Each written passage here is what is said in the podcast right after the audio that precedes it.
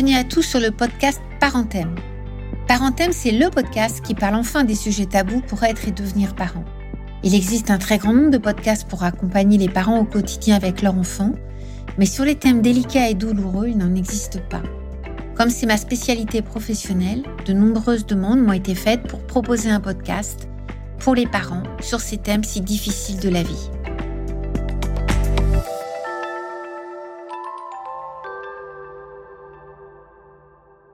Bonjour à tous. Pour ce nouveau podcast, je vous propose de vous présenter toute la complexité de l'accompagnement de son enfant en justice. Alors, accompagner son enfant en justice peut se faire pour différentes raisons, ce que nous verrons dans le chapitre suivant. Mais avant de l'accompagner, il est important de comprendre comment fonctionne le système judiciaire français. Pour faire simple, mais vraiment très simple, nous pouvons expliquer à notre enfant que le système est composé un petit peu de deux grandes familles.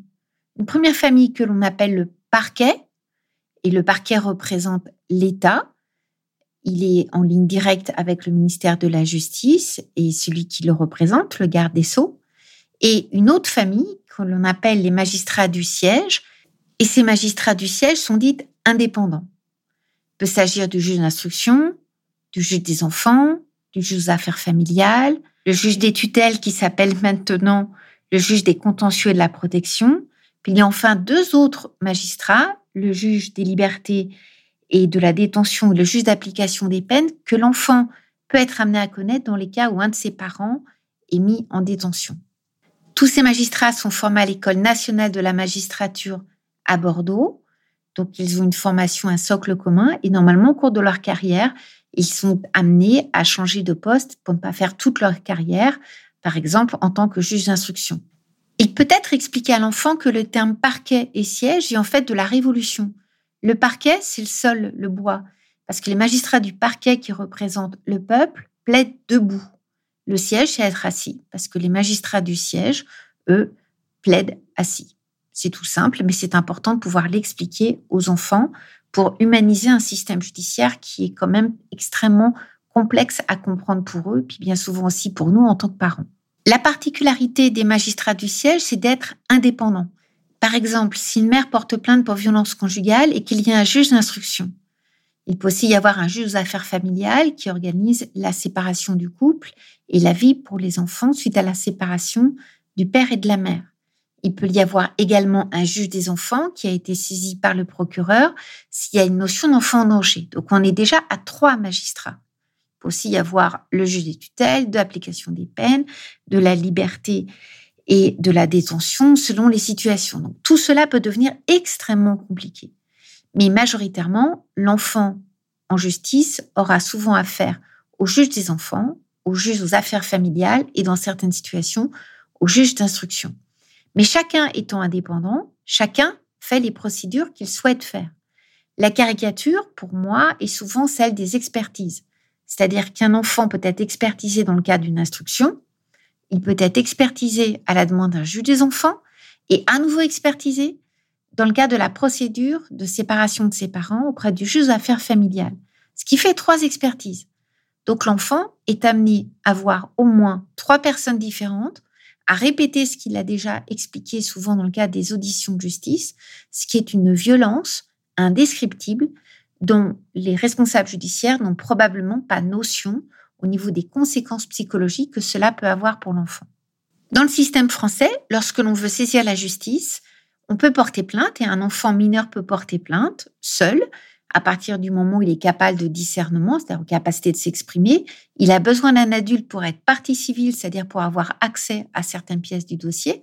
il peut porter plainte tout seul, ce que beaucoup d'enfants méconnaissent, ainsi que certains professionnels des parents ou des professionnels peuvent faire un signalement directement aux autorités judiciaires. Et à l'issue de ces différents écrits, il y a souvent une enquête préliminaire qui est coordonnée par le procureur et qui donne lieu à des auditions. Celles-ci sont menées par des enquêteurs qui sont soit des policiers, soit des gendarmes. Habituellement, dans les grandes villes, c'est plutôt les policiers. Dans le milieu rural, c'est plutôt les gendarmes, même si actuellement, cela a tendance à s'uniformiser. Donc, l'enfant va être entendu, et à l'issue de l'audition, il peut être aussi examiné, il peut être expertisé. Donc très rapidement, il va être confronté à de multiples intervenants. Dernier point très important à expliquer à un enfant, c'est que dans le système français, et ça c'est vraiment fondamental parce que comme il y a beaucoup de séries américaines, il peut y avoir des confusions par rapport à ce que les enfants et même les parents peuvent voir. Dans le système français, il y a la présomption d'innocence. C'est une notion absolument fondamentale dans les sociétés démocratiques, mais qui pose des problèmes par rapport à certaines situations. Parce que ce principe de présomption d'innocence fait que lorsqu'un magistrat a en face de lui une victime, des faits, en tout cas des faits, des propos, des éléments qui sont rapportés, et une personne qui est mise en cause, il ne peut la poursuivre que s'il a soit des aveux, soit des traces matérielles de la culpabilité de cette personne. C'est-à-dire que si le magistrat ne peut pas faire l'imputabilité entre la personne qui se dit victime, les faits qu'elle allègue, qu'elle révèle, et la personne qu'elle met en cause, bah, le magistrat, le procureur est obligé de classer son suite. Ou si un juge d'instruction a été désigné par le procureur, le juge d'instruction est obligé de rendre une ordonnance de non-lieu à poursuivre. Alors, le classement sans suite ou une ordonnance de non-lieu à poursuivre ne signifie pas que les faits n'ont pas eu lieu, mais que les magistrats ne peuvent pas poursuivre. Et très souvent, c'est en raison d'une infraction insuffisamment caractérisée. C'est vraiment très important à expliquer à l'enfant qui peut croire qu'il n'est pas cru, pas entendu par la justice. Et un enfant qui perd confiance dans la justice, c'est un enfant qui est à haut risque de ne plus du tout avoir confiance en l'adulte, ce qui est une véritable blessure psychologique pour lui et pour son développement. Bien expliquer le système judiciaire, c'est important, mais pour ça, il faut pour nous, adultes, le comprendre, et c'est tout à fait complexe. Nous, ce petit rappel très rapide, très succinct de l'explication du système judiciaire. Parenthème, un podcast conçu par vous et pour vous. À tout bientôt.